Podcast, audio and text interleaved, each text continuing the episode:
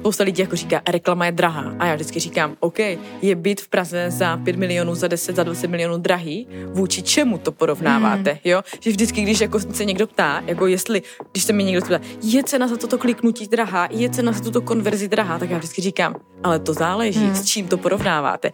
Tohle je A, ale jaké je to B? Podnikání pro holky je projekt pro stejně cílevědomé ženy, jako jsi ty, které chtějí růst nejen v podnikání, ale i osobním životě. Věříme totiž, že každé z nás byly dány určité talenty, které můžeme ve svém podnikání využít a vydělávat tak peníze tím, co opravdu milujeme a žít tak život dle vlastních pravidel. Sami ale víme, že to není vždy jednoduché a proto jsem vytvořila projekt, jehož misí je ženy propojovat, podporovat a předávat tu nejlepší edukaci ze světa osobního rozvoje, marketingu a sociálních sítí. Mé jméno je Markéta Baginská, jsem hostem tohoto podcastu a společně s mým týmem a dalšími skvělými hosty s tebou zde budeme sdílet nejen spousty skvělých myšlenek, inspirace, ale i tipů, jak vše vybalancovat a nezapomínat žít život i ve chvíle, kdy se snažíš dosáhnout svého úspěchu. Podnikání totiž nemusí být vždy jen stres a starost, ale i zábava a radost a to obzvlášť ve chvíle, kdy cítíš vnitřní naplnění, touhu a máš vedle sebe komunitu, která je ti neustálou oporou a já věřím, že to ve tvém případě bude ta naše. Je to přesně to, co právě teď potřebuješ? Tak přihlaš odběr, ať ti nic neuteče a pojď se ponořit do následující epizody společně s námi. Přemýšleli jste někdy nad tím, že podpoříte své podnikání placenou facebookovou reklamou, ale neměli jste žádné tušení, jak na to? Nebo jste to již zkusili, ale neviděli jste žádné výsledky a měli jste pocit, že jste vyhodili peníze z okna? Ano, pak vás můžu ujistit, že jste u této nejnovější epizody podcastu Podnikání pro holky na tom absolutně nejlepším místě. Mám tu čest zde totiž vyspovídat Kristýnu Hrabalovou, marketačku a specialistku na placenou reklamu, která dnes pomáhá podnikatelům k milionovým kampaním. A dnes s vámi budeme sdílet řadu skvělého know-how právě z této oblasti. Příkladem, jakých chyb se většina podnikatelů v rámci placené facebookové reklamy dopouští, na co si dát pozor a také, co opravdu stojí za úspěšnou placenou placenou reklamou. Znamená to tedy to, že si budete moci toto know-how jednoduše vzít, vyhnout se chybám, které před vámi udělal již někdo jiný, nestrácet čas, peníze a pustit se tak rovnou za výsledky, po kterých vaše já nebo podnikání tolik touží. Mimo to znáte mě. Velmi ráda se také ponořuji do hloubky reálného behind the scenes a také toho, co se opravdu odehrává za oponou daného podnikání nebo hosta.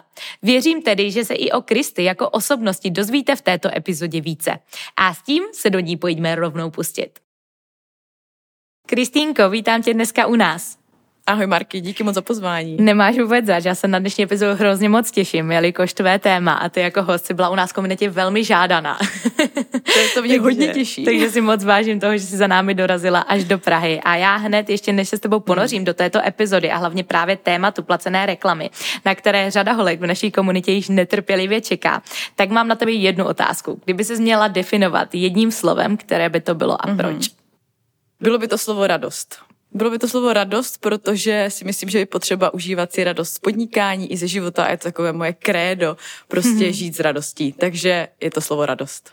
Můžeš s námi sdílet více o své cestě a o tom vůbec, jak se dostala k tomu, co dneska děláš? Mm-hmm. Marky, bylo to hodně, byla to taková zajímavá cesta a zajímavé je to, že já jsem vlastně vůbec podnikat nechtěla. Mě to nikdy jako nějak netáhlo, nepřitahovalo, neměla jsem tu potřebu. Já jsem pracovala v korporátu jako marketingový manažer a tam se prostě nějak se běhly ty věci, kdy jsem si řekla, OK, tak tady už jako dál není jako mm. moje cesta. A odešla jsem pracovat do naší rodinné firmy. Můj taťka má stavební firmu. A to je věc, kterou o mě spousta lidí neví, ale já jsem v rámci té firmy vlastně rozjela solo divizi.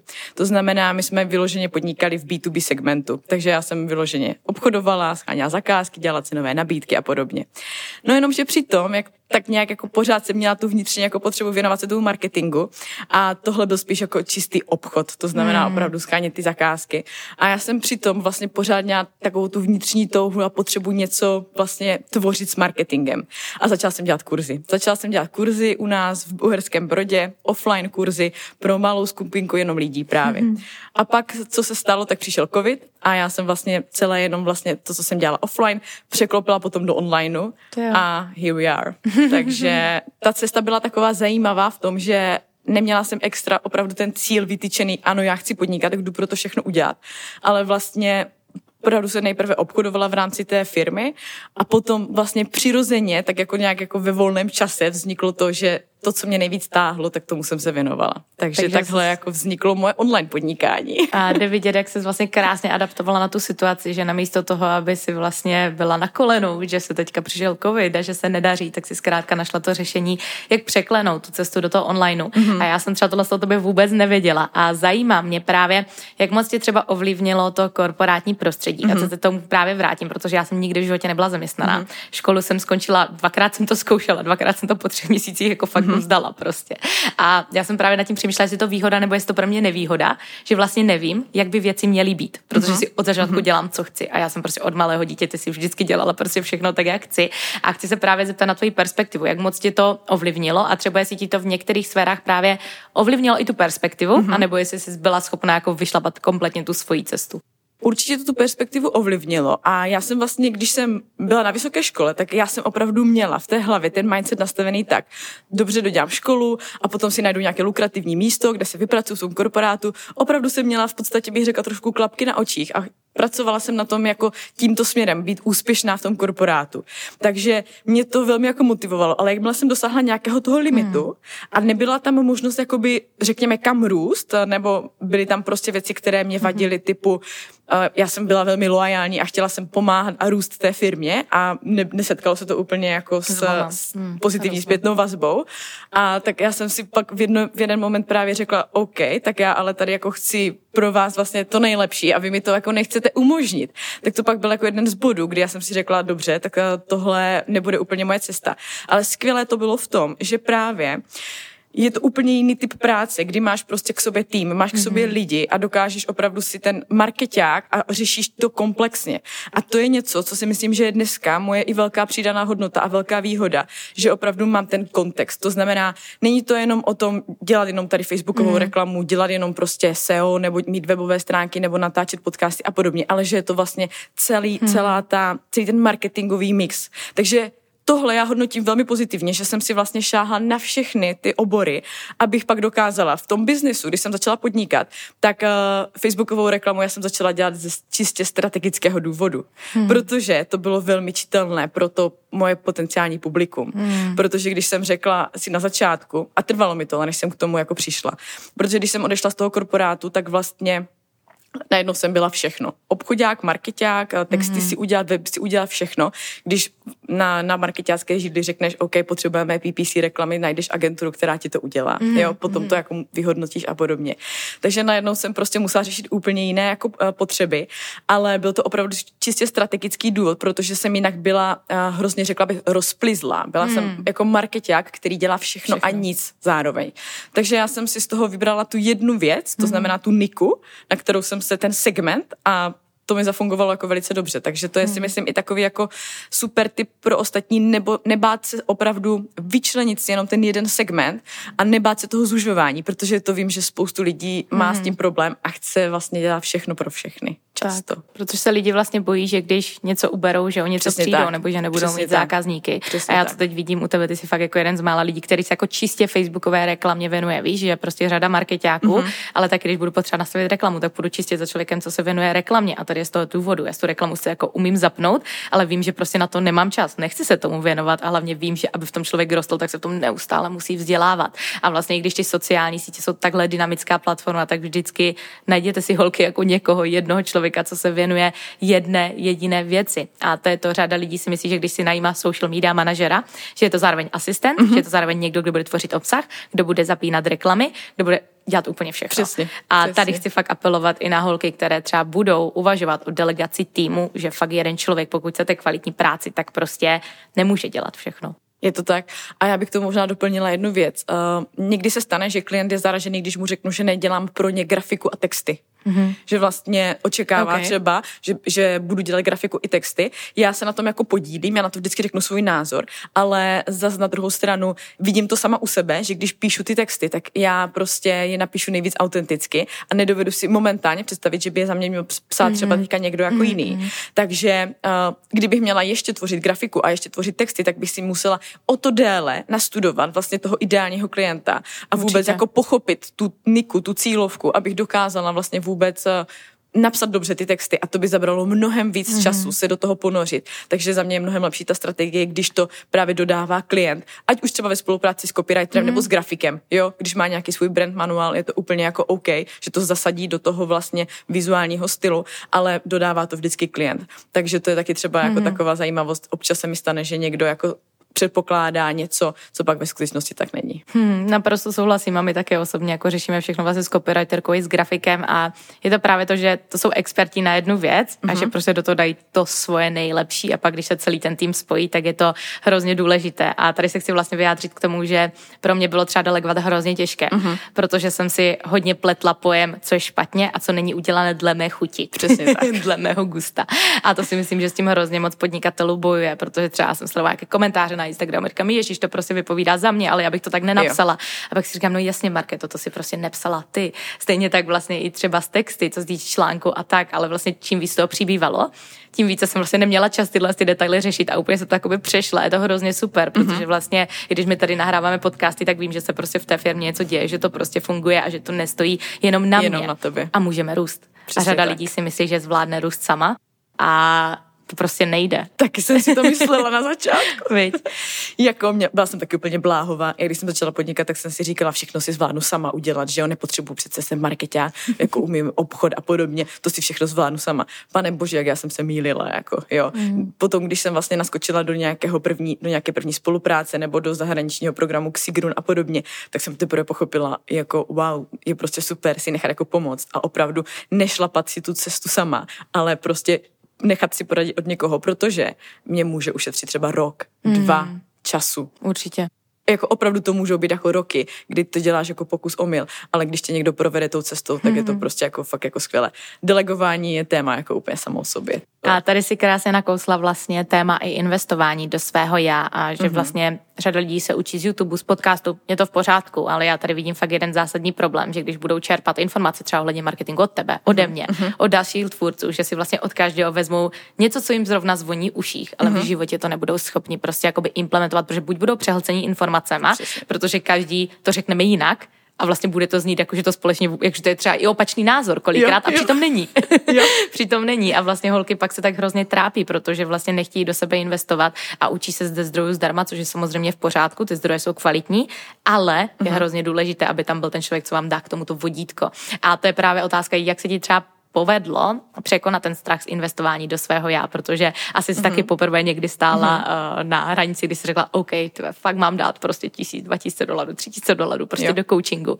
A jaký byl ten tvůj mindset a vlastně jak velkou roli hrál dneska mindset ve tvém úspěchu? Mm-hmm. Uh, mindset hrál obrovskou roli. Na začátku mám pocit, že jsem, uh, zrovna jsem dneska o tom psala příspěvek na, na sítě, že uh, podle mě je to takový jako jednoduchý vzorec, uh, ať už se tak, tak já bych definovala úspěch, že je to vždycky mindset, nějaké, mm-hmm. nějaká strategie a akční kroky. A že vlastně jako dohromady to musíš namíchat. A já jsem ze začátku ten mindset vůbec neposlouchala. Já jsem jako opravdu jela na té strategii, vlastně hodně bych řekla v takové té mužské mm-hmm. energii, opravdu na výkon, prodávat a podobně. A až jsem se začala víc jakoby opírat o nějakou svou intuici, o to, co opravdu chci já a co mě opravdu sedí, jaké klienty chci já, hmm. tak až v ten moment jsem začala jakoby chápat, jak vlastně teda to podnikání si chci jako sama pro sebe uspůsobit. A moc dobře si ten moment pamatuju, kdy jsem tu eh, první větší investici, to bylo tehdy, myslím, 3000 dolarů, eh, kterou jsem měla dát. A já teda nejsem ten typ, který by si na to půjčil, v té, hmm. v této fázi mindsetu ještě jako nejsem, do budoucna si to jako představit jako dokážu. Ale uh, bylo to hodně jako na hraně, že jsem si říkala, OK, ale můj mindset byl ten, já to viděla prostě v první kampani hmm. zpátky. A tak přistupuji jakoby ke všemu, do čeho jdu, do čeho vkládám ty peníze. Teďka zhruba měsíc zpátky jsem udělala ještě větší investici právě do půlročního koučovacího programu, tak spolupracuji s koučem. A přesně jsem byla v tom momentu, kdy jsem si říkala, mm, to je hodně peněz, to bych asi jako neměla úplně, možná bych to měla zvážit. A teď jsem jako začala mm. to analyzovat, ale pak jsem si jako řekla, a proč ne teď a kdy jindy. A radši jsem se přepla do toho nastavení, hmm. OK, já věřím. Já jsem dokonce si řekla, a teďka budu, my budeme stavět dům, jo. Mm-hmm. A já jsem si říkala, tak OK, tak mám ty peníze investovat do nové kuchyně, anebo do coachingu. a fakt takhle jako jsem si to prostě položila vedle sebe ty varianty a říkala jsem si, no jo, jenom že ta kuchyň mě ty peníze jako nevrátí zpátky nikdy, jo. Mm. Když to ta investice do mě, eh, mě opravdu může už za měsíc, za dva, může to být za půl roku i za rok, jasně, to záleží, ale má potenciál vydělat mi ty peníze mm. zpátky a už se to jako děje. Mm-hmm. Už se to děje. Takže je to o tom, jako jak k tomu přistupujeme. Ne, nemůžeme hledat jako záchranu. Jo? Nemůžeme hledat, že prostě nás něco jako spasí, někdo něco udělá za nás a podobně. Ale ta investice opravdu, já k tomu přistupuji, takže se mi to prostě vrátí a jiná možnost neexistuje. Mm-hmm. Takže tak. Vždycky s přístupem skoč a pak se učí létat, protože vždycky se prostě Přesně. naučíš létat. A představ to, že vlastně stojíš na kraji útesu prostě a po tobou je moře. No tak máš jasně, že prostě strach. budeš plavat. ale máš velký strach.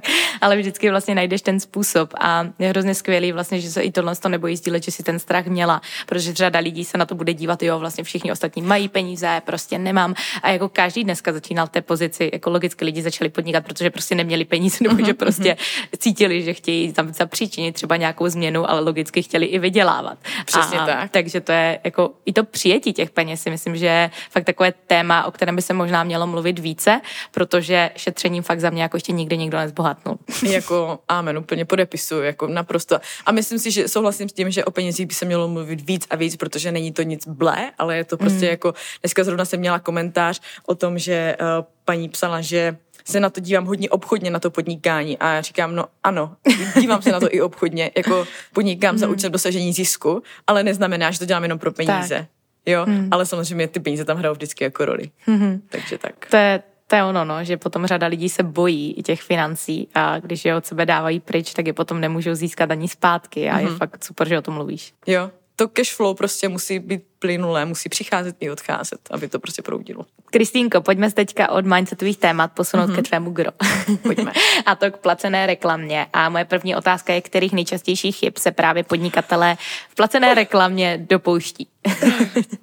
Tak jo, já začnu asi úplně od eh, začátečníků, opravdu od lidí, hmm. kteří jsou fakt jako na začátku a často, eh, když dávají nějaký příspěvek, tak tam vidí takové to modré tlačítko, to propagovat příspěvek, které eh, vybízí k tomu ano, pojď tady se mnou, pojď mi tady zabůstovat, dát nějaké peníze a já to doručím více těm lidem. Uh, ono je to v některých případech jako fajn, já to jako neodsuzuju úplně, že nikdy, ale je potřeba si uvědomit, jaké od toho máte očekávání. A to je častá opravdu jako chyba, že to tlačítko prostě někdo vyzkouší a ve většině případů to má nějaké reakce, to znamená, má to nějaké lajky, komentáře a podobně, nějaký prostě engagement, ale nemá to ten cíl, který od toho ten člověk očekával. Hmm. A je to podobná situace, jako já to často třeba reklamu přirovnávám k týmu hráčů fotbalu, kdy vlastně každý ten hráč má nějakou svou roli. Jo? Je tam nějaký útočník, je tam brankář, stoper a podobně. A to je v podstatě jako kdybych od brankáře čekala, že bude střílet ty góly. Jo, protože to tlačítko má nějakou svou roli, ale ne, nepřináší často ty prodeje. Může je přinést, jo, může hmm. je přinést ale je to často ten spíš jako vedlejší efekt a není to to, to gro. Hmm. Takže za mě jako jedna z velkých chyb je ta, že vlastně uh, zkoušejí to přes to tlačítko tím pokusem omyl, což OK, ať si to každý vyzkouší, ale uh, mají od toho nesprávné očekávání. Hmm. Takže to je jedna věc. Druhou chybu, kterou bych tady fakt jako chtěla všem zmínit, uh, je prostě ten proradný facebookový pixel. Pokud prostě někdo máte webové stránky, okamžitě běžte a nasaďte si prostě facebookový pixel, i když reklamu ještě neděláte, protože on sbírá prostě ty data, i když tu reklamu ještě neděláte. Hmm. A prostě ty data jsou pro vás potom alfa omega. Alfa omega potom toho cílení opravdu, aby ta reklama byla co nejefektivnější takže mrkněte na nějaký tutoriál na YouTube nebo někde prostě vygenerujte si facebookový pixel a nasaďte si ho na ten web. Hmm. To je taková ještě druhá jako věc. A to jsou asi takové dvě, bych řekla, jako nejčastější chyby. Jo, opravdu, že se to očekávání mine potom vlastně s tím výsledkem, hmm. protože byly špatně nastavené hmm. ty očekávání. Hmm. A pak vlastně nebo takhle z mých zkušeností, když třeba za mnou jdou klienti, tak právě mm-hmm. se bojí do té reklamy investovat, protože už jim to někdy vzalo peníze, nebo ano. jim to třeba nastavil a ono to nefungovalo. A vlastně tam je hrozně důležité, jakoby naší komunitě vysvětlit, že ne všechno bude prostě fungovat vždycky na první dobrou a že vlastně, když se podíváš na startupový svět, tak to je úplně normální dělat chyby. Jo. A mně přijde, že vlastně v onlineu my jsme My jsme prostě tak, že všechno má fungovat vždycky prostě hned, prodej, kampaně, ale tak prostě není. souhlasím, jako souhlasím. To je, to je skvělé tady jako určitě zmínit, protože přesně mám nějaké očekávání, sežralo mi to nějaké peníze a pane bože, nic mi to nepřineslo. A pak se stane často to, já už té reklamě nevěřím, a hmm. nebudu s ní pracovat. Hmm. A to je potom ten limit v tom jako potenciálním růstu. Že vlastně už dopředu to hodí opravdu té krabičky, ne, tohle nechci, tohle nefungovalo, tohle bylo špatné a už jako mají problém potom se k tomu jako znovu vrátit a limituje je to potom jako v tom hmm. potenciálním růstu, když chtějí ten biznis jako škálovat a chtějí prostě růst, jo. A ať chceš nebo nechceš, tak v nějaké fázi už potom prostě ta reklama jako dává, dává opravdu mm-hmm. smysl. A já to prostě miluju, když mám kampaň, tak já si fakt jako nastavím tu reklamu, dám si nohy potom jako na stůl, na, na té sedačce, protože vím, že ta reklama jako funguje. Mm. Ale tam bych asi zmínila ještě jednu věc, že je důležité mít tu strategii. Mm. Jako, ať, je, ať je sebe jednodušší, sebe prostě, nemusí to být jako sofistikovaná nějaká prostě úplně složitá strategie, ale aspoň vědět, co a proč, jak dělám. Jo, opravdu kam kam ty lidi v rámci té cesty toho zákazníka, kam je chci směřovat a proč. A na základě toho pak můžu hlavně vyhodnotit, jestli se mi to daří nebo nedaří. Hmm. Protože když někdo pracuje s tlačítkem, tak většinou to dělá proto, a hmm. nemá žádný cíl. Tak. Nemá prostě cíl a chce jenom, řekla bych často třeba ukojit ego, aby hmm. Uh, tam like. prostě byly nějaké ty lajky, aby tam byly nějaké ty komentáře a podobně, jo. Což se v výsledku stane a pak ten člověk říká, no ale z toho nemám prodeje. A já říkám, mm. OK, ale tohle nebyla prostě strategie, mm. jak docílit prodejů. Takže tolik asi za mě k těm, jako mm. fakt nejvíc jako gro, jako začátečnickým jako chybám, které já takhle jako vnímám u té reklamy. Tam vlastně hrozně moc lidí ani neví, co chce. A pak kolikrát, když se tohle neprobere velmi detailně, tak můžou být třeba i na to člověka, kterým to nastavuje náštvaní nebo smutní, protože vlastně oni se dostatečně nevyjádřili o tom, jaký je ten jejich cíl. A to jako, ať už dneska budou holky nastavovat reklamu nebo jako tvořit mm-hmm. obsahovou strategii, tak vždycky by tam mělo být něco, co z toho chtějí zpátky. Protože když víš, co z toho chceš zpátky, tak víš, kolik do toho investovat, jaký tam dát Přesně. prostě rozpočet a jak s tím pracovat, aby si těch výsledků dosáhnul. A třeba my máme fakt s reklamou hrozně pozitivní zkušenost. Já jsem reklamu zapínala asi hned, jak jsme měli 10 tisíc sledujících. Mm-hmm. A jako neskutečně a vlastně i v rámci první kampaně. Co teda můžu říct, že třeba na kampaně se nám mnohem více mm-hmm. osvědčil jen retargeting, mm-hmm. než, ten, mhm. než uh, vlastně jakoby studené publikum ti to bylo spíš na škodu, abych byla teda úplně mhm. otevřená, že ti lidi vlastně v tebe nemají vybudovanou důvěru a můžou právě Jasně. stáhnout ti lidi, kteří už něco od tebe nakoupili, takže to pro mě byla třeba jedna fakt z velkých lekcí, ale jinak fakt jako ještě takhle, hrozně lidí, moc lidí se bojí, že je reklama drahá. A ono nemusí být drahá. A to je přesně to, ve chvíli, když jsme se naučili třeba zapínat reklamu na získávání mm-hmm. sledujících, tak nás nový sledující stát dvě, dvě koruny prostě. Mm-hmm. Takže opravdu vyrůst organicky na 10 tisíc bylo mnohem těžší, než vyrůst prostě z 10 na 20, když mm-hmm. jsem mhm. věděla už poté, jak jako pracovat třeba s placenou reklamou na sledující. Ale takže... tohle je vždycky taková častá, ota- nebo uh, spousta lidí jako říká, reklama je drahá. A já vždycky říkám, OK, je byt v Praze za 5 milionů, za 10, za 20 milionů drahý, vůči čemu to porovnáváte, mm. jo? Že vždycky, když jako se někdo ptá, jako jestli, když se mi někdo ptá, je cena za toto kliknutí kliknutí drahá, je cena za tuto konverzi drahá, tak já vždycky říkám, ale to záleží, hmm. s čím to porovnáváte. Tohle je A, ale jaké je to B? Protože přece nemůžu, jako, já nevím, jestli 10 korun za získání registrace je pro vás OK. To hmm. záleží, co následuje přece po té hmm. reklamě, jaká je právě ta vaše strategie. Takže když někdo říká, jako, že reklama je drahá, tak vždycky se ptám, jako, ale vůči čemu? Hmm. Jo? Hmm. Takže to je moje jako odpověď na to, jestli reklama je nebo není drahá. Za mě reklama je jako drahá není. Jo? Pořád je to, když si to vezmu, právě a budu čerpat z těch zkušeností právě jako marketáka. A když si vezmu, kolik jako opravdu stojí jako reklama v rádiu, reklama mm. na billboardech, reklama v televizi, Jo, jenom prostě co stojí třeba tisknutí různých i letákových akcí a podobně. To prostě lítají jako miliony, jo. A mm. to je jako, to se mi líbí i to, že já mám tu perspektivu, že mám i to srovnání mm. a potom mm. já vlastně jako vidím, ty tak jako osvoj tady potenciální, potenciálního zákazníka za 20 korun, no kde jako. Vlášení místního rozhlasu, Hmm. Jako, jo, když to jako přeženu. Takže opravdu pořád, když se na to podíváme v kontextu jako vlastně toho těch všech jako um, marketingových kanálů, komunikačních, které máme tady jako na trhu k dispozici, tak pořád je to jedno z nejlevnějších jako hmm. médií a jedno z nejlevnějších nástrojů, který nám může to publikum prostě přivést. A za mě teda hodně funkční. Souhlasím.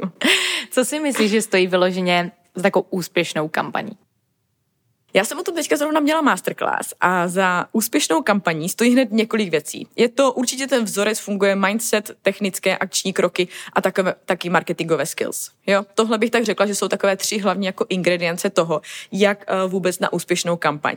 A já jsem právě i přemýšlela nad tím, protože mám klienty, kteří mají ty milionové kampaně. A já jsem přemýšlela opravdu nad tím, co je teda u nich to gro, že opravdu mají ten úspěch, že hmm. udělají opravdu tu milionovou kampaň. A je to opravdu hodně jejich mindsetové nastavení. Hmm. Je to i nejenom způsob, jak přemýšlí nad úspěchem, ale taky, myslím, že jsi to psala dneska v nějakém příspěvku, ale je to taky schopnost improvizace. Je to taky schopnost toho, že já sice můžu nastavit na ten úspěch, ale ne vždycky jde všechno podle plánu. Hmm. Ne vždycky se něco, vždycky se něco jako pokazí, jo? nebo prostě reakce nejsou takové, jak očekávala. Ale uh, není jako říct si, mm, tak super, je to na prd, tak zalezu tady prostě pod koberec a budu, už nikdy mm. jako nevylezu. Ale tak si řeknu, dobře, tak ta situace je taková, co já s ní můžu udělat jinak. A to vnímám, že je jako strašně důležitý aspekt právě jako podnikatelů, kteří mají tyhle jako velké kampaně, kdy opravdu dokážou jako uh, jasně mají strategii promyšlenou opravdu, a, ale dokážou právě improvizovat, když něco hmm. nejde podle plánu. OK, jen v rychlosti. Věděla jsi, že můžeš tento podcast poslouchat i na našem novém podcastovém YouTube kanále? Pokud ne, určitě utíkej do popisku této epizody, přihlaš nám odběr a užívej si naše epizody i s vizuální podobou. A to ať už při svém ranní šálku kávy, večerní idílce nebo při meetingu s kamarádkou. Odkaz najdeš v popisku této epizody. O tom myslím, vím, co že... mluvím teďka z posledních týdnů. A je to vždycky o tom, jak se k tomu postavíme. Přesně a mě třeba osobně hrozně pomohlo, co mi fakt jako nikdo neřekl, že se mhm. dělá, mm-hmm. tak vlastně v rámci kampaní se fakt, že hrozně moc lidí dokončí ten launch, mm-hmm. oslaví ty výsledky ano. a tím to končí. A říkám, ano. ale to není konec, prostě je potřeba si zaprvé se sumarizovat všechny ano. dokumenty, abys to nemusela prostě dělat všechno znovu. A druhá věc, prostě udělat si fakt tu sebereflexi. A mě hrozně pomohlo, když jsem si vlastně vypsala OK, kampaň trvala prostě sedm dní, kolik bylo prostě v daný den prodejů. A podívat se na to, co v ten den bylo sdílené za příspěvek, vlastně jakou jsme prostě dělali mm-hmm. jsme nějaké live, prostě byla reklama v podcastu nebo bylo třeba YouTube video. A vlastně, když jsem to viděla z posledních vlastně tři, čtyř launchů, tak vidím a mám možnost už jen vybírat z toho, co fungovalo perfektně. A to je to, jak se to scaluje. Jako moje první kampaň nebyla taková, jako byla ta teď prostě. Mm-hmm. A bylo to prostě, dneska jsem to dělala, bylo strašný, všechno bylo špatně. Ale právě díky těm lekcím se člověk dokáže právě posunout dále. A Přesně. já chci, aby holky vnímali chyby jako něco, co je dobré, prostě, co nás učí a co nás dělá lepšími, ne něco, co nás má zastavit na té cestě. To byl přesně i bod, který jsem v té prezentaci včera měla, že právě neexistují chyby, ale jsou to zkušenosti. Jako fakt, jo. Já vím, že je to někdy prostě nepříjemné, že prostě máme ty očekávání a často ale ty naše očekávání způsobují to, že jsme potom prostě hmm. prostě zklamané z toho, jo. To je by the way něco, na čem já pracuji jako docela intenzivně jako s mojí koučkou, hmm. jo, že protože ty očekávání taky mám. A já, když jsem dělala svoji první kampaň, tak jsem měla obrat necelých 90 tisíc. Mark, já jsem to obrečila. Mm. Já jsem to obrečila, protože jsem měla jako dvojnásobné očekávání. Já jsem si říkala, ty jo, jako, jak to, že, jak to, že jenom tak málo, jo. Mm-hmm. Přitom jako dneska, když to jako zhodnotím přesně, řekla jsem si, dobře, tak jak ta kampaň probíhala, co se povedlo, co se nepovedlo, co jsem mohla udělat jinak. A v další kampani už to prostě jako jsem mm. vychytala a byla ta další kampaň jako mnohem lepší. Ale opravdu naše očekávání jsou často prostě mm. důvodem našeho potom zklamání. Takže je to těžké, ale pojďme jako prostě na tom mm-hmm. pracovat, takže jsou to jenom prostě zkušenosti. Jak vždycky říkám, tak ve smrti nedá nic, na co ještě nejsi připravena. Yes. Tam vždycky to jsou takové lekce, které tě zkouší a přesně tak, vždycky je důležité se na to podle mě podívat zpátky a říct si, co fungovalo a být se schopný posunout dále. A jsem hrozně ráda, že jsi to řekla, protože ne každý si to třeba přizná, mm-hmm. že jo, mhm. první kampaň nevyšla. Yes. A myslím, že je hrozně důležité tohle to vědět. Víš, že na to holky nejsou mm-hmm. sami, zvlášť pokud třeba ty kampaně dělají sami a nechají si pomoct, tak prostě v rámci lonče je hrozně moc práce. A my jsme třeba náš lonč připravovali dva měsíce, bylo no, nás osm. A teďka vlastně, když to vnímám, takže někteří se třeba budou srovnávat, jo, holky to měly tak a tak a já říkám, ale nás to bylo 8 a připravili jsme to dva měsíce, jo, že prostě nikdy se neporovnávat s tím levelem jedna, s tím něčím prostě mm-hmm. levelem 10, protože dá se tam vždycky dojít, ale každý jsme začínali úplně stejně, jakože úplně stejně. Jo, každý se porovnává hlavně sám se sebou, že jo. Kristýnko, ohledně placené reklamy mě zajímá jedna velmi zajímavá mm-hmm. věc a to je placení DPH. Eh, je to něco, na co by si měl dát každý pozor, nebo něco, co může člověk na tím mávnout rukou? Určitě, já využiju toho, že eh, mluvíme k velké komunitě a je tady určitě spousta, spousta lidí, které, mm. kteří to vědět ještě asi nebudou, ale uh, s pokud nakupujete reklamu na Facebooku, anebo i třeba když nakupujete reklamu na Google, nebo si platíte Canvu, nebo si platíte Mailline mm. a podobně, tak pokud nejste plácí DPH, tak se musíte stát takzvanou identifikovanou osobou a doplatit to DPH. Mm. Já to teda učím i ve, ve svých kurzech, nejsem teda jako účetní, takže nedávám jako přesně jako postup, jako co dělat, ale eh, je potřeba to vědět, protože neznalost neomlouvá. Mm. A v praxi to znamená, že pokud já třeba v červnu budu mít reklamu, zaplatím tisíc korun, tak potom ještě musím doplatit 210 mm. korun DPH pokud nejsem plátce. Jo? Pokud jsem plátce, tak tam už je to v pohodě, mm. protože je to daně na vstupu a daně na výstupu. Ale pokud nejsem, tak musím tu daň jako doplatit. Takže Ideálně bych teda doporučila, pokud jako tak i zpětně, pokud už ty reklamy mm. jako máte, tak eh, doplatit to jako i zpětně, a protože finanční úřad jako většinou to takhle často to buď o tom jako moc informací neví na tom finančním hmm. úřadě, že tu zkušenost třeba úplně ještě nemají a když už mají, tak potom jako odhlédnou od toho, že vlastně ten člověk to zaplatí třeba potom hmm. jako zpětně. Ale určitě uh, si tady tohle zjistěte jako z vaší účetní, hmm. abyste si na to dali pozor. A to je také to, jakmile si posláme v tom podnikání dál, tak právě musíme řešit tyhle ty věci, které prostě zabírají hrozně moc času, a ať už to jsou právníci, účetní firmy a tak. A jako s firmou je to, firmy to extrémní zděšení, protože jako dokud má člověk živnost, tak je to všechno, všechno růžový a jednoduché, ale jak je to firma, tak je, pro mě je to hrozně těžký, protože vlastně kolikrát udělám nevědomky nějakou chybu, uh-huh. o které uh-huh. nevím, uh-huh. ale vlastně to je chyba, za kterou fakt jako platím. Že jo. tam už mi nikdo jako neřekne, no tak marketko, to je dobrý, to si přejde, ale že reálně fakt se musí člověk vyzvat a vyznat. A vlastně to jsem vůbec třeba i v rámci softwaru nevěděla, takže to je super mm-hmm. tip. Mm-hmm. Jo, vím si, že v korporátu super na to máš oddělení, že jo? Mm. Ale jo, je to potřeba si to všechno jako tohle hlídat, no. Super, Kristinko, já vím, že ty si tak trošku změnila svoji identitu, eh, že jsi se stala z ne, marketačky i stylistkou. A já vím, že hrozně moc lidí má strach ze změny, o čem jsme se také bavili mm-hmm. s mhm. Anetkou Nazárovou v předešlém podcastu. A mě zajímá právě, jak jsi se oprostila o to, že jsi změnila tu identitu, že jsi v úvozovkách začala dělat i něco jiného. Uh, Marky, já to vůbec nevnímám jako změnu identity, hmm. já to vnímám jako moji součást. Je to něco jako úplně přirozeného, kdy to jsem prostě já, mm-hmm. já dělám to, co mě baví a, ne, neberu to jako, že bych teďka už nejsem marketák a teďka mm-hmm. jsem stylista. Já prostě to definuju tak, tohle jsou věci, které dělám, které mě baví a se kterými já vám můžu pomoct. Ale myslím si, že tady je dobré jako zmínit jednu důležitou věc. Um, Nemyslím si, že v biznesu úplně dobré přeskakování z hmm. témat na témata, jo, že si dneska řeknu, OK, tak já budu dělat tady jako marketingové kurzy, tady budu dělat reklamu a to mi moc nefunguje, uhum, tak hmm. zkusím být stylista, uhum, a to mi nefunguje, tak budu třeba finanční poradce, jo. Tohle vnímám, tam jakoby je ten rozdíl v tom jako... Uh, s tím, ztráty té integrity. Přesně tak, přesně tak. Ale já to vnímám něco, co je jako součást hmm. mě a dokonce uh, mě to i překvapilo, ve finále se to jako hezky propojuje, protože moje klientky, kterým jsem třeba dělala reklamu, tak jsem jim právě třeba nedávno i pomáhala třeba vybírat outfity na focení, jo. Mm-hmm. Což mě teda jako překvapilo, protože jsem jako na začátku to propojení vlastně ani nebyla schopná vidět. Ale děje se to a je to úplně jako přirozené. Mm. Takže nebala bych se toho, pokud prostě vás baví více činností a ještě by to i dávalo smysl vlastně dohromady, to znamená propojit to třeba u té cílové skupiny, tak bych se toho vůbec nebála, ale vyvarovala bych se tomu, kdybych měla moc přeskakovat a fakt jednou mm. se budu uh, prezentovat jako marketák, jednou jako stylista, tak pro to publikum to bude hodně mm. vlastně uh, takové, takové zmatené možná, ale je to otázka jenom toho, jak se s tím popereš v rámci té komunikace. Mm. Jak jak je úplně v pohodě, když se vyvineš, když si řekneš, OK, tak já jsem teďka tady a teď jsem se posunula sem, jo. Je to nějaký tvůj jako přirozený vývoj a všechno se to dá jako odkomunikovat, hmm. jo. Je to jenom o tom být jako transparentní a říkat to prostě tak, jak to je, tak. jo. Neschovávat se za nějaké prostě hmm.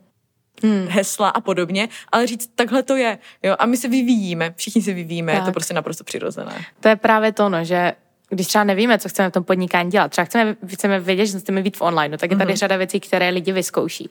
Já bych třeba z mé stránky něco mohla doporučit, tak nehlásit všechno jako online. Víš, že? Mm-hmm. Protože jo. prostě my máme udělat nějakou změnu a prostě hned to dávat prostě na Instagram. To říkám, vyzkouš, zkoušejte, dělejte chyby, učte se, ale pamatujte, že to publikum vlastně má k vám vybudovanou nějakou důvěru a vidí vás jako něco, dali tam tu nálepku. A ve chvíli, když vy přijete úplně s něčím jiným, pak s něčím jiným, tak prostě to budou zmatení. A mi se tohle to stalo, protože vlastně, mm-hmm. když jsem, já jsem měla celý svůj brand vybudovaný na sportu.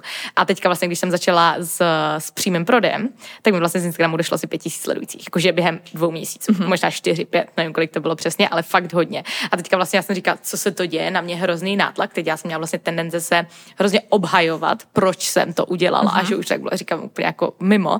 A vlastně teďka, když se na to dívám, tak to bylo úplně zbytečné, protože vlastně stačilo jakoby tím prostě co vyjádřit a nechat odejít lidi, kteří s tím uh-huh. nesouzní. A to je v pohodě, že ne vždycky všichni budou třeba s tou změnou souhlasit. Na druhou stranu, kdybych třeba dneska začínala, tak se soustředím právě na, raději než na níž, na cílové publikum, kde bych se raději věnovala mnohem více tématům. Příkladem, kdy měla níž podnikání, věnovala se třeba cvičení po porodu, kde, mm-hmm. jako, kde pomáhá maminkám, mm-hmm. tak tady budu řešit jeden konkrétní problém. Ale pokud mě bavilo fitko a já nevěděla, kde se chci přesně uchytit, tak když cvičení, recepty, uh, prostě jakoby zdravý životní styl, mindset, protože to, z čeho se to dá pak vyselektovat. A mně přijde, že když lidi začínají, tak se hned vážou na to, že potřebují znát své níž. Mm-hmm. Ale na druhou stranu, pokud nevíš, co chceš dělat, tak, tak to musíš přesně tak. a pak si najít Přesně, tom, co takže jako raději se věnovat právě těm tématům, kde člověk může být kreativní, nemusí se svazovat na jeden problém a člověk stejně postupem času uvidí, jaká cílová skupina se na něj obrací. Já jsem třeba primárně vůbec nečekala, že já se budu věnovat sociálním sítím, jo.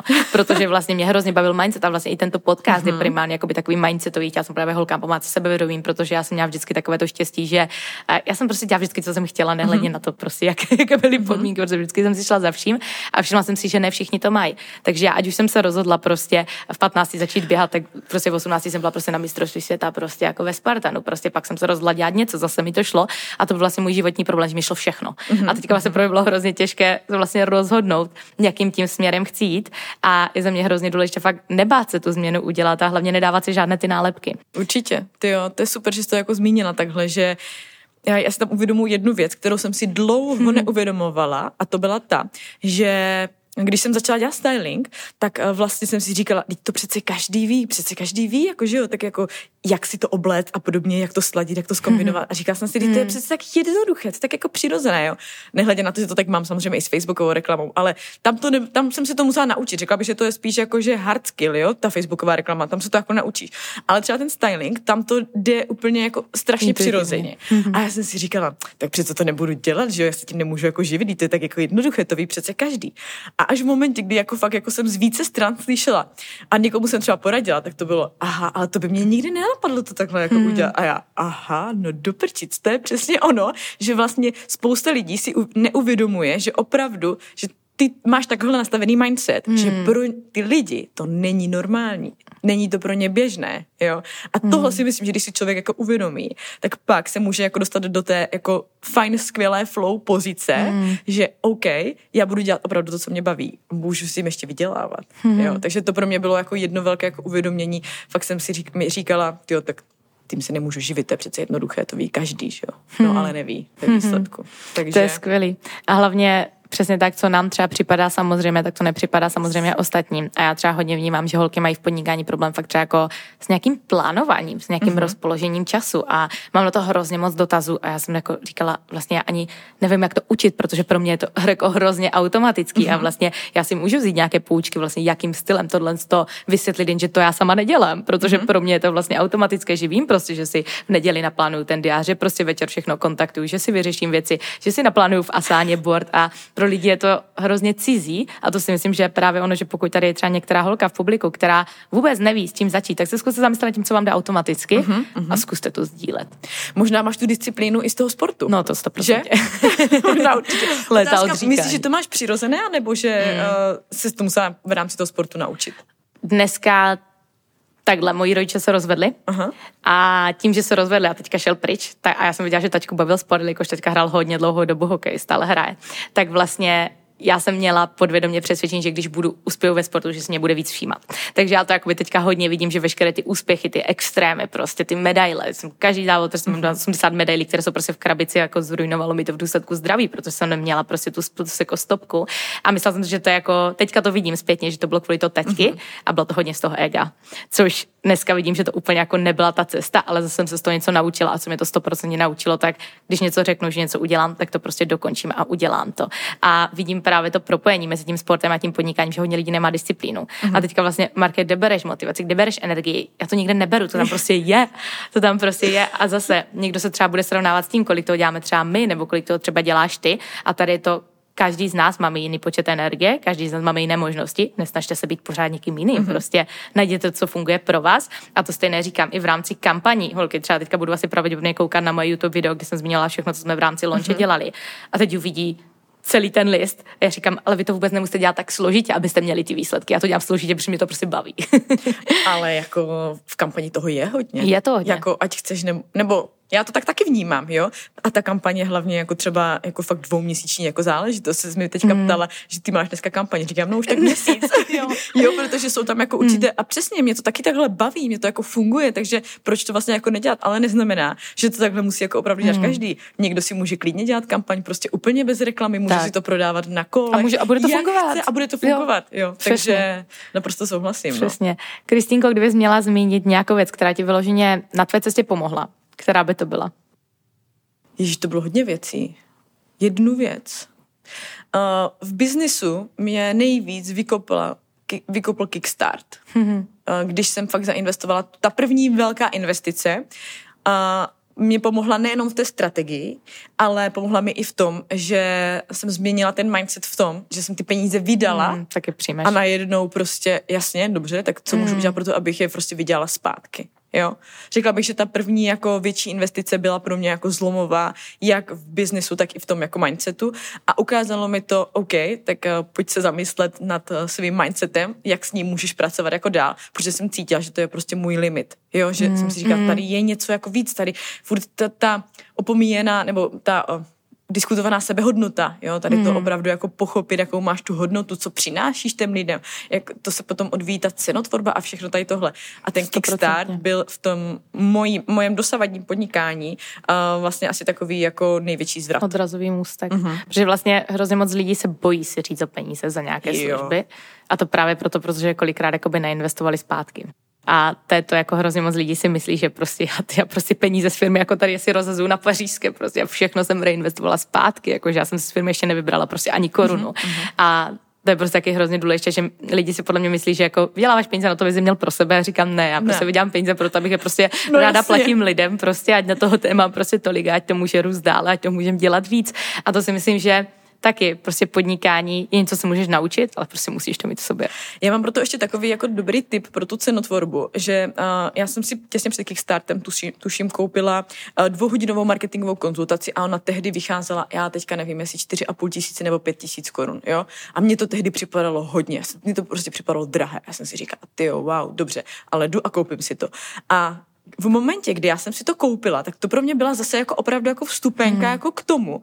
OK, uh, protože spousta lidí chce uh, třeba prodávat svoje konzultace za pět tisíc korun, ale nejsou ochotní je investovat hmm. a kupují si konzultace za pětistovku jo, od lidí prostě, nechcou jim platit těm lidem, vlastně těm specialistům, mm. ale chtěli by je vlastně jako prodávat.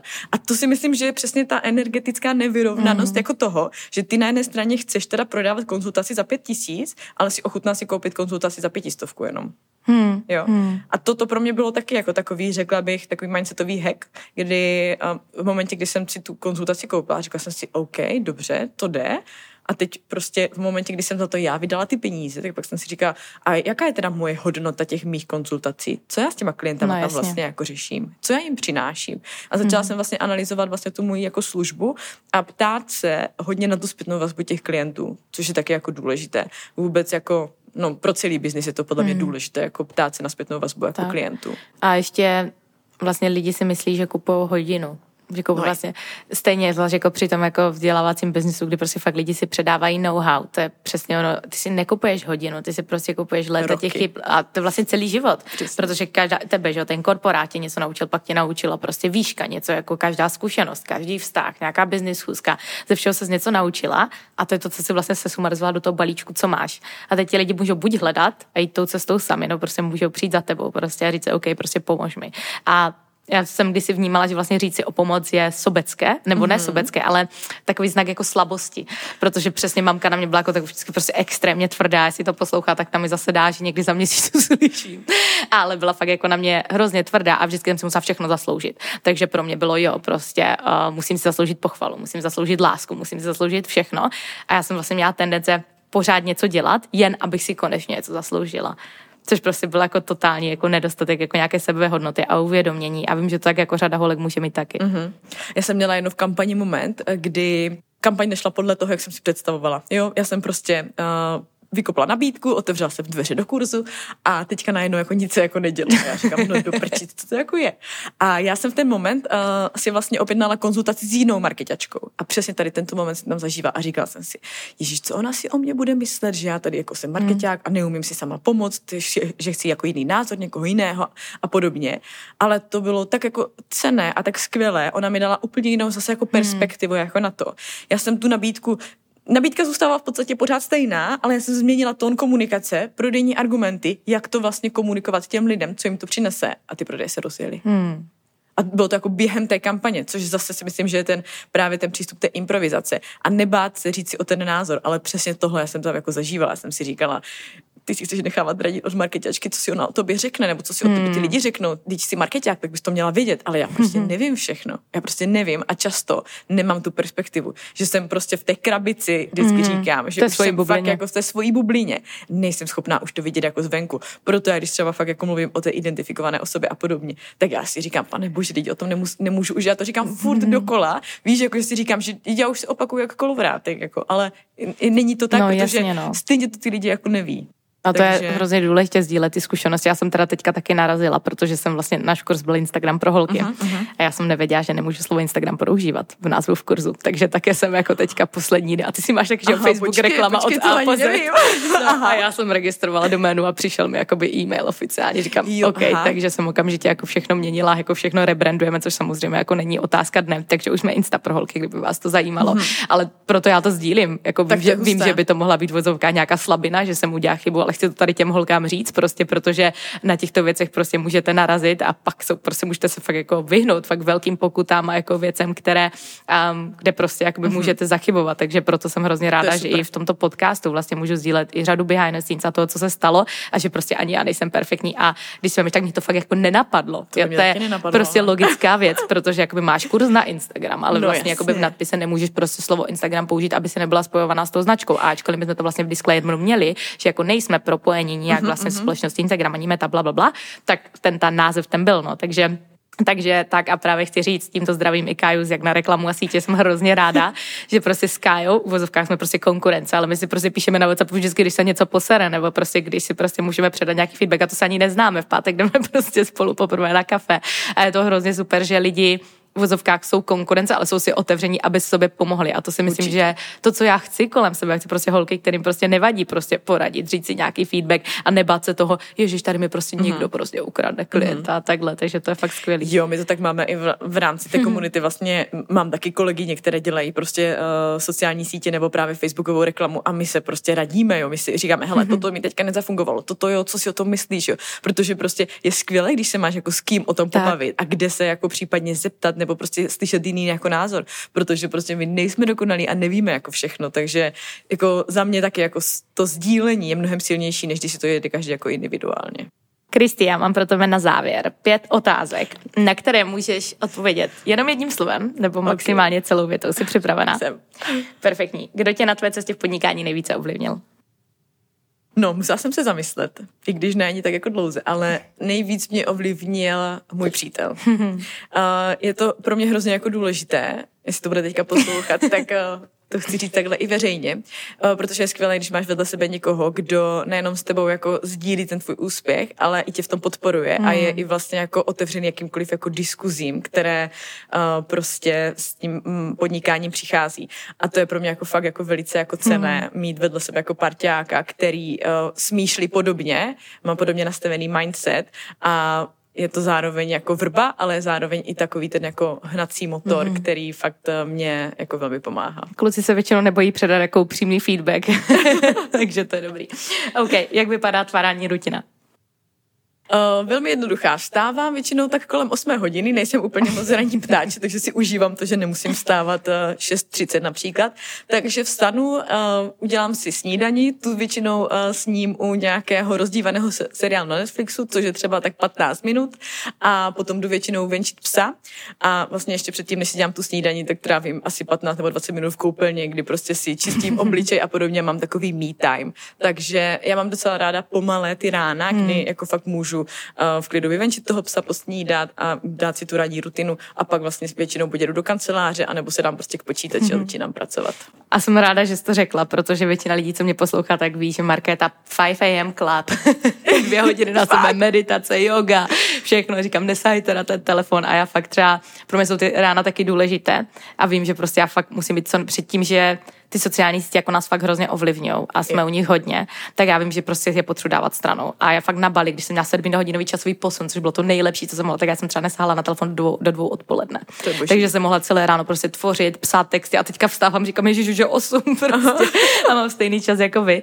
Ale pro mě je fakt jako ten klid ráno, ta yoga hrozně důležitá, protože já jsem hrozně rychlá a vím, že mě to prostě vždycky dostane do toho středu. Yeah. Takže tak. OK, uh, je tady nějakou, nějaká věc, kterou by si přála vrátit zpátky a napravit ji? Není. Není. Mm-hmm. Uh, všechno, co jsem kdy udělala nebo neudělala, tak uh, nelituju toho, jsou nějaké chyby, přešlapy, ale je potřeba se z nich poučit, aby člověk nemusel vstupovat po, znova do stejné řeky, takže mm-hmm. nelituju. OK. Uh, co jsi za znamení? A jak se na tobě tento charakter v podnikání popisuje? A nech mě hádat. Schválně. Mm, ty budeš, ty budeš od nás nebo blíženec, viď? Ne. ne. ne. tak co? Jsem váha. Okay. Fakt jo. Mně teda nepřipadá, že moc váháš. no, je, je to zajímavá otázka, protože uh, já v životě jako váhám často, ale fakt jako třeba nej, nejhorší, když jdu na meníčko. To si mám vybrat, Ježiš, no jako tak... jo. Takže to jako, tak v tom běžném životě je to, je to fakt jako krásná váha v praxi, ale v tom biznisu ku podivu uh, hodně jsem začala vnímat svou intuici a prostě když se rozhodu třeba o nějaké investici nebo o tom, jestli mm. vytvořím nějaký produkt nebo něco, tak tam neváhám. Tam prostě jako Víš. vnitřně vím, jdu a udělám to. Jo, takže hmm. v tom biznesu neváhám, řekla bych, jako zvažuju možnosti samozřejmě, jo, a, a podobně, ale neřekla bych, že se to nějak jako na to podepisuje, hmm. ale jinak jako žít s váhou není úplně jednoduché. Ani s vodnářem, buď v klidu. Ale co chci říct, tak vlastně, když my víme, co mám udělat, tak nad tím nepřemýšlíme, jo. protože prostě víme, že to máme udělat. To, že já jsem odletěla na Bali absolutně jsem netušila, co bude, jak dlouho tam budu, nic, tak jsem prostě věděla, to že to mám jet. To a víš co, každý, to byl, byl hlavně covid, všichni nám říkali, že tam prostě nedostanu. A já jsem říkala, já prostě, já jsem hlavně předtím byla v Barceloně, to možná nevíš, to je story, které taky budu sdílet, protože mě každý řekl, že je Bali zavřená. Ale já jsem prostě pořád někde uvnitř sebe cítila, že prostě jako se tam dostanu a neviděla jsem vůbec jak, tak já jsem letěla na Menorku, kde jsem měla oblečení jako na Bali a bylo tam asi 10 stupňů v listopadu. Takže já jsem tam mrzla pod dekou, na fakt jako strašně. A teďka mi vlastně napsal známý úplně z ničeho nic, protože já jsem chtěla na Bali pořádat no. Retreat už předtím. A on mi jen tak vlastně napsal, že, že už se pobavíme o tom retreatu a říkám, Bali je otevřená, tak jsem vlastně okamžitě letěla z Barcelony domů, koupila si letenky a letěla jsem tam. A vlastně taky jsem nečekala, že tam zůstanu skoro dva roky. A to je přesně to, když prostě jenom víš, že mi něco máš udělat, tak tě to tam vždycky tou cestou zavede, což je skvělý. Nicméně, kterou jednu radu bys dala Kristýně někomu, kdo začíná se zprávou reklam, a to ať už pro sebe nebo ostatní firmy? Kašli na předsudky, kašli na strach a prostě jdi do akce. Neboj se, neboj se reakcí ostatních. To je za mě jako to je taková často zpátečka, která nás furt drží na tom místě. Mm. Co na to, kdo řekne, neudělám tady chybu. Uděláš chyby, prostě neboj si dělat chyby, protože jenom to tě může posunout dál. Takže hlavu nahoru a jdeme do toho. Kristi, já ti moc děkuji za tvůj čas. Řekni nám, kde tě může naše publikum najít.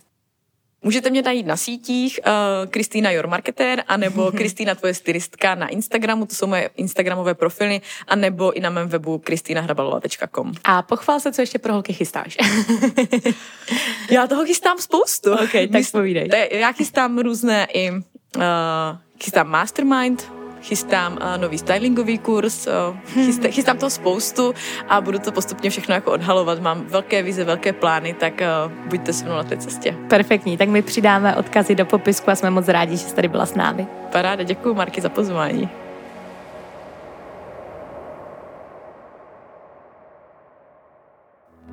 Tato epizoda s Kristy je u konce a já pevně věřím v to, že vám pomohla si informace ohledně placené reklamy ujasnit a také, že vám dodala odvahu udělat ve svém podnikání ten první nebo další krok.